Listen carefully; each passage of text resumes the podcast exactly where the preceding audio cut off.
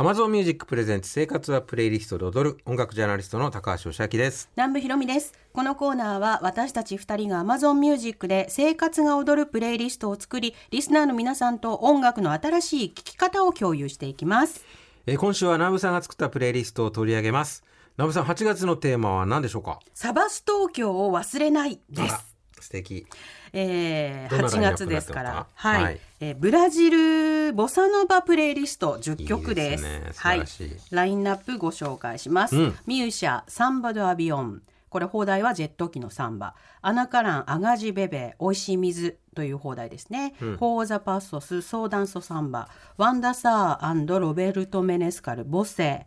マルコス・バーリー、ソーナイス、サマーサンバです。えークアルテット NC、セラード、ジョアン・ボスコ、グラニート、カルロス・リラ、コイザ・マイス・リンダー、レニー・アンドラージ、テレフォーネ、バーデン・パウエル、トリステーザとなっております。まあ、スタンダード中心に。えもうザ定番そうですねっていうのをあえて選びました。うんはい。あのタイトルにしたサバス東京というのは、94年ぐらいか2007年の春まで東京の外野にあったブラジリアンレストランなんですけれども日本のブラジル音楽シーンでは歴史として語り継がれていて、私にとってもここかけがえのない場所なんですね。で私ね93年から3年ぐらい浅草サンバカーニバルに出させてもらってたんですよ。踊ってたんです。マジっすか、はい。はいわお。で、あこれねセッションの夜時代聞いてらっしゃる方はあそうですかあの話したことあるんで最初の頃にあー写真見ね。たいわ。あーじゃあぜひ今度持ってきますよ。はい。ブラジル音楽にね本当に夢中になってて。えー。でそのサンバやってた関係でサバス東京にシュラスコを食べに行くようになって、はい。その当時割とブラジルブームがあって、うんうんうんえっ、とまあお店にすっかりハマっていくんですね私がはあ。そこで。ただその頃20代の半ばですよ。25歳、あまあ、2345とかそのぐらいの時期なんでもうお金ない。うんこれといってちゃんとたくさんお金を稼げるスキルもないし東京で生きていくのにとにかく精一杯っていう頃だったんですよ。はい。で当時は前もお話ししたかと思うんですけどインターネット放送局まだインターネットは海のものでも山のものでもなくパソコンなんて誰も持ってない会社にあるかないかぐらいの頃に、そこでダンスミュージックの1時間のワンマン DJ の番組をやってて、はい。ダンスなんでクラブの曲もそうだしあとブラジルとかサンバとかそういうところもあの、うんうんうん。曲をかけてて、うんワンマンで担当してたんですね。それで、え95年の夏に、えー第1回のアナカランおのライブがタバス東京で行われるっていうので、えうん。えーオーナーの奥様にお願いしてインタビューを取らせてもらって。えで流して「全世界オンネット」っていうくくりだったんですけど当時「全世界オンネット」っては言うものので タワーレコードのね新宿東口店で、はいえっと上えー店内放送と連動してて店内でもちょっと流れたけれどもまあたくさんの人が聞いてるわけじゃないですよ。うんうんうんうんすごくニッチな状態なんだけどアナのインタビューを取ったりあと,、えっとメネスカルとワンダサーにもインタビューさせてもらってそうなんですよ。今考えるとすごくももったいないけどでもまあ私2 5 6歳5歳かな？まだ4か、4から5になる時だからすごいいい経験でであの当時サブスクもないし。スマホなんてもちろんないっていう状態なので音楽ブラジル音楽を知りたかったらあの中原仁さんの本を読むみたいな状態であー情で報ないっすもんね。そうなんです。でお送りする曲なんですけれども、うん。ミューシャの「サンバ・ダ・アビオン」をかけたいと思います。はい。えっと、ミューシャといえばジョラジョアン・ジルベルトの2人目の奥様、ねアストラットのね、はいえーベベウ・ジルベルトのお母さんですけれども、ミューシャ。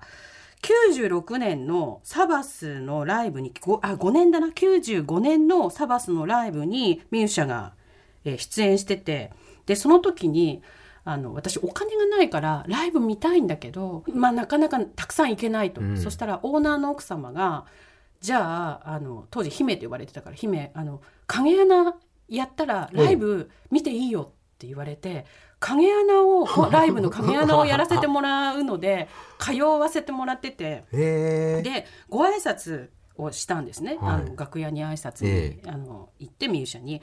そしたら一緒にご飯食べに行こうって誘われてで連れてってもらってでポルトガル語ほとんど分かんないんだけど、まあまあまあ。でもなんとなく言いたいことは分かってうん。こうリアクションでこうバーってやってたらミュージシャンがすごいあのなんだか分かんないけど意気投合して。はでその通訳でオーナーの恵子さんが「なんかミュージシャンがね姫のことすごいね気に入ったって言ってるよ」って言われてで CD をねくれたんですよ。はい。当時。あのブラジルから持ってきたからって言って。で CD をくれてでこの曲が収録されてる「ジェット機の3番」が入ってて、であのそれをトム・ジョビンとのアルバムなんですけど、うんドメ版ブラジルの国内版でね。うんジャケットがこう世界流通のものとは違ったんだけど、それをもらって、わあ嬉しいっていう体験がこの曲を聴くとね蘇ってくるんで、はい聴いていただきたいと思います。ミューシャサンバドアビオン。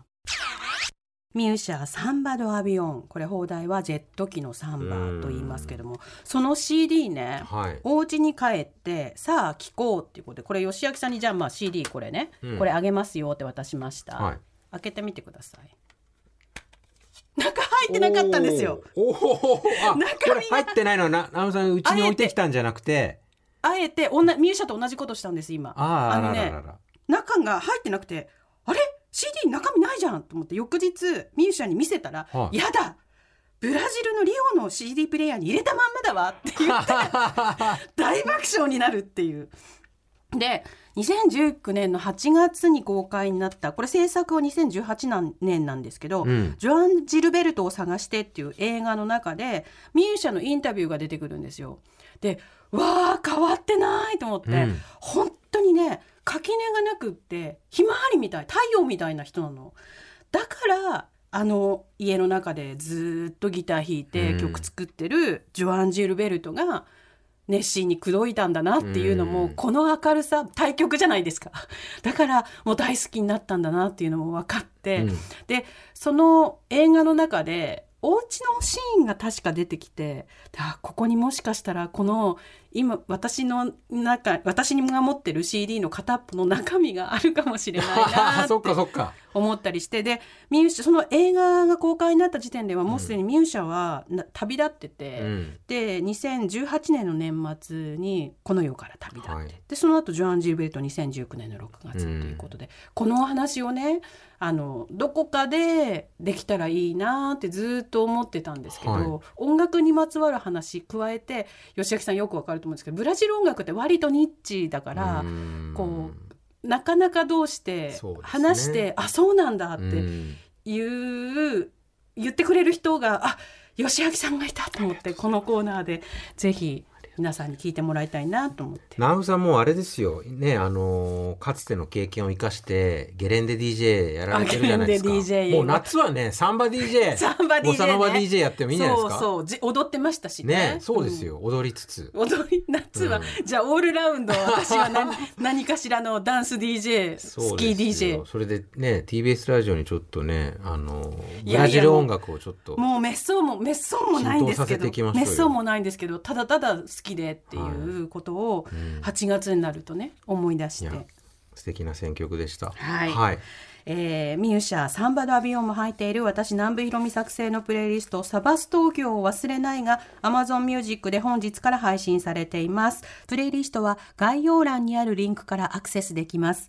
またこのコーナーは毎週月曜日の午前11時30分頃から TBS ラジオジェンスー生活は踊る内でも放送されています。こちらでは音楽も一緒にお聴きいただけます。来週は Amazon Music のキュレーターの方がプレイリストをおすすめしてくれます。料理を掃除通勤通学の時に再生してあなたの生活を踊らせましょう。プレイリストを聞くなら Amazon Music ここまでは南部ひろみと高橋義明でした